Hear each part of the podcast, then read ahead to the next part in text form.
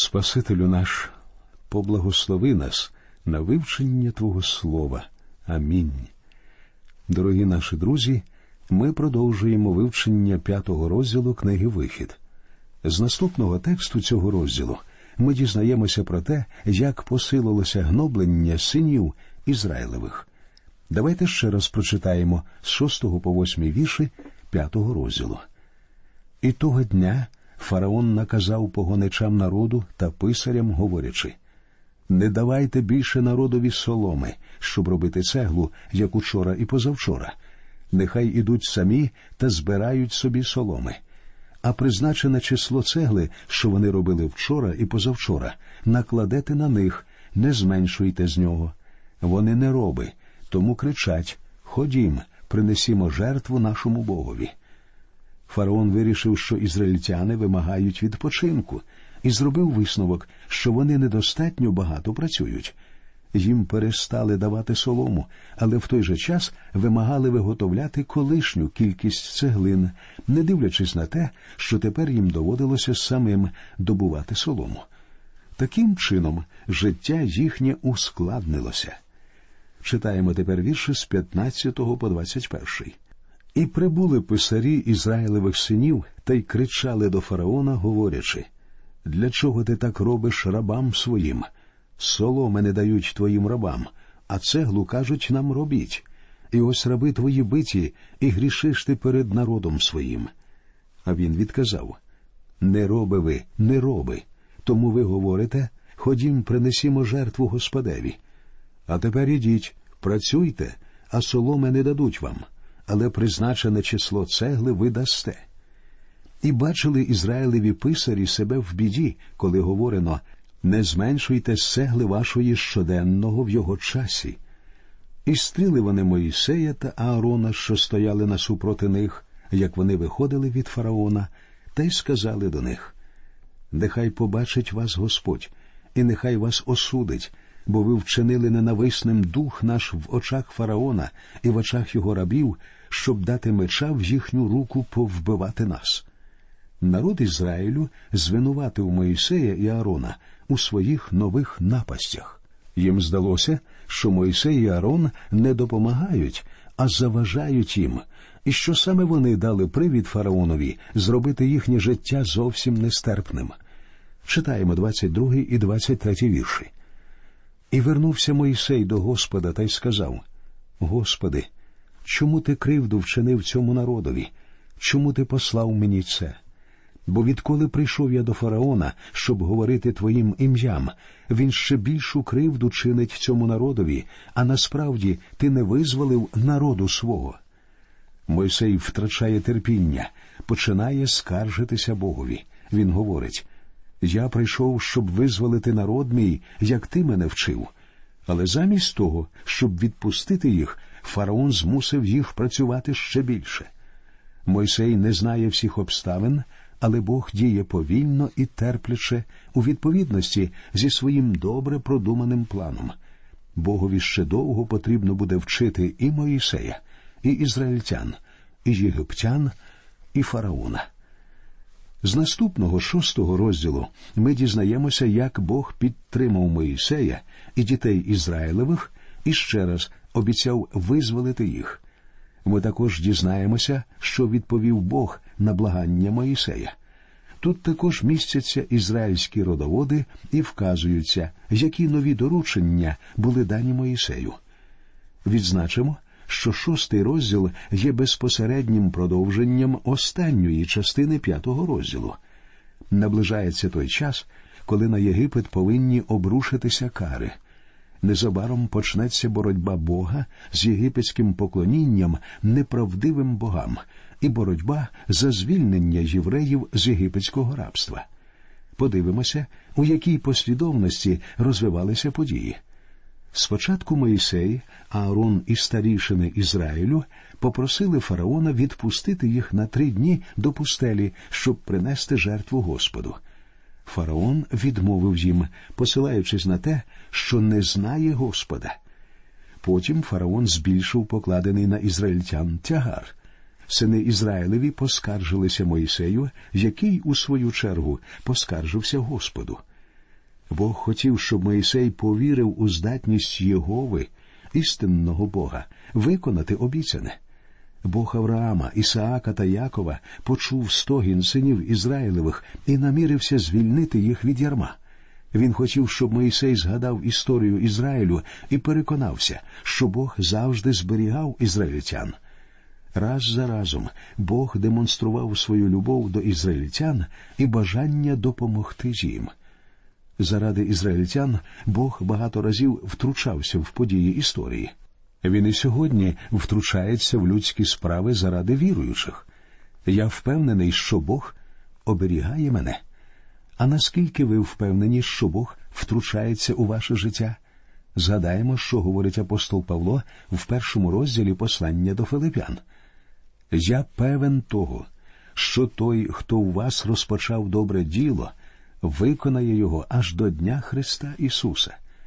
Сьогодні Бог знає наші потреби. Він знає, коли ми знаходимося в розпачі. Він може і хоче допомогти нам, так само, як він допоміг ізраїльтянам у Єгипті. Повернемося тепер до скарги Моїсея. Єгова, сущий, говорить із Моїсеєм, щоб підбадьорити його, вселити в нього надію і упевненість. Читаємо перший вірш шостого розділу. І сказав Господь до Моїсея: Тепер побачиш, що вчиню я фараонові, бо він змушений рукою сильною їх відпустить, і змушений рукою сильною вижене їх із краю свого. Єгова говорить Моїсею, що він Господь. Йому немає потреби якось готуватися до прийдешніх подій. Він сущий, і він ні в чому не знає обмежень. Бог не залежить від свого творіння. Навпаки, він служить опорою і підтримкою для всього творіння. Бог хоче, щоб і Моїсей знайшов у ньому підтримку. У віршах з другого по п'ятий ми читаємо І говорив Бог до Моїсея та й сказав йому Я Господь. І являвся я Авраамові, Ісаакові та Якові, Богом Всемогутнім, але іменням своїм Господь я не дався їм пізнати.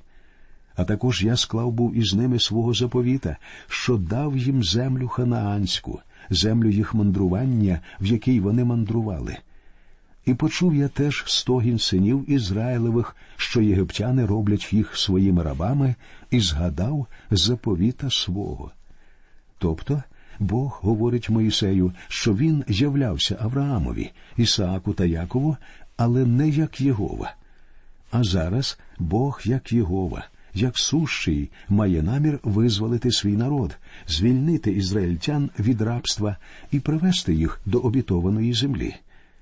У зв'язку з усім цим Бог відкривається ізраїльтянам як Єгова, сущий, тобто відкриває їм ту сторону свого характеру, що не відкривав Авраамові, Ісааку та Якову. У віршах 6 по 8 Бог розкриває сім обітниць спокути. Ці вірші і сьогодні розкривають перед нами дивовижну картину спасіння, а за днів Моїсея вони напевно вселяли в нього воістину величну надію. Бог розкрив Моїсею, хто він і що він має намір зробити. А в нас сьогодні є Спаситель, Ісус Христос, який говорить нам, хто Він і що Він має намір зробити. Він може спасти абсолютно всіх, хто прийде до нього. Далі читаємо вірші шостого по восьмий. Тому скажи синам Ізраїлевим, я Господь, і я виведу вас під тягарів Єгипту, і визволю вас від їхньої роботи, і звільню вас витягненим раменом та великими присудами і візьму вас собі за народа, і буду вам Богом, і ви пізнаєте, що я Господь, Бог ваш, що виводить вас із під тягарів Єгипту, і введу вас до того краю, що про нього я підняв був свою руку, щоб дати його Авраамові, Ісааку та Якову, і я дам його вам на спадщину, я Господь. У цих віршах перераховані сім обітниць спокути. Перша – виведу вас з під тягарів Єгипту, друга визволю вас від їхньої роботи, третя звільню вас витягненим раменом, четверта візьму вас собі за народа, п'ята буду вам Богом, шоста введу вас до того краю, і сьома дам його вам на спадщину. Перша з обітниць виведу вас з під тягарів Єгипту. Це твердження можна порівняти з нашою спокутою в Христі. Сьогодні ми обтяжені тягарем гріха. Справи цього світу тягар для наших сердець. Нам сказано не любити ні світу, ні того, що у світі. Бог може звільнити нас від тягара гріха через віру в Ісуса. Друга обітниця визволю вас від їхньої роботи. Бог визволить нас від рабства гріха. Я отримав від одного чоловіка чудовий лист, який доводить той факт, що Бог може звільнити нас від рабства гріха. Цей чоловік був дуже обдарований, але жив у гріху. У нього було не менше шести незаконних дітей внаслідок романів з різними жінками. А бізнес, яким цей чоловік заробляв собі на життя, не був повністю законним і чесним. У нього була неприваблива біографія. А потім цей чоловік став кожного дня слухати наші радіопередачі про священне писання. Коли він почув біблійну істину, темрява почала відступати, і його життя змінилося через світло, що засяяло в його серці. Він гаряче і щиро прийняв Спасителя і Господа нашого Ісуса Христа. Бог спас цю людину. Бог спасає всіх, хто приходить до нього. Життя ізраїльтян в Єгипті можна назвати лише рабським існуванням. Бог сказав: Я маю намір вивести вас із цього місця, я маю намір звільнити вас від рабства. Їм залишалося лише прийняти Боже визволення. Третя обітниця звільню вас витягненим раменом. Це те саме рамено, про яке говорить пророк Ісаїя в першому вірші 53-го розділу. Хто нашій спасенній тій звісті повірив, і над ким відкривалось рамено Господнє. Чесно кажучи, я сам не знаю, над ким саме відкривалося і ще повинно відкритися рамено Господнє. На це воля Божа. Сьогодні Бог звершує спасіння в серцях людей і в їхньому житті. Кожному з нас потрібний Спаситель від гріха, тому що в очах Бога ми всі грішні. А Христос полюбив нас настільки, що помер заради нас, заради нашого спасіння. Якщо Він готовий був зробити це, то ми повинні бути готовими прийти до Господа як грішники. Якщо ми ввіруємо в те, що Ісус Христос зробив заради нас, ми будемо врятовані. Бог має великий задум спасіння, але для цього людина повинна прийти до Бога, який врятує нас своїм витягненим раменом. Четверта обітниця Бога візьму вас собі за народа. Лише подумайте, Бог витягнув нас із трясовини і мерзенності гріха і зробив нас своїми дітьми через віру в Ісуса Христа. Тепер Він говорить нам Я буду вам Богом. Бог спас нас не для того, щоб зникнути і залишити. Він хоче бути нашим Богом. Якщо ви дійсно отримали спасіння, ви не будете далі жити так, наче Бога немає. Якщо ви вірите, що Ісус Христос ваш Спаситель, це змінить усе ваше життя. Він стане вашим Богом, і ви поклонитеся Йому, і визнаєте Його своїм Богом. Господь хоче викупити нас. Він хоче, щоб ви і я пізнали Христа як Спасителя і Господа. Бог хоче, щоб ви знали, що ви врятовані. Він хоче бути нашим Богом. Він хоче, щоб ми стали Його народом. П'ята обітниця буду вам Богом. Бог обрав собі віруючих у Христа раніше створення світу, тобто до початку часів у вічності. Причина цього вибору не в нас самих, а в задумі Бога.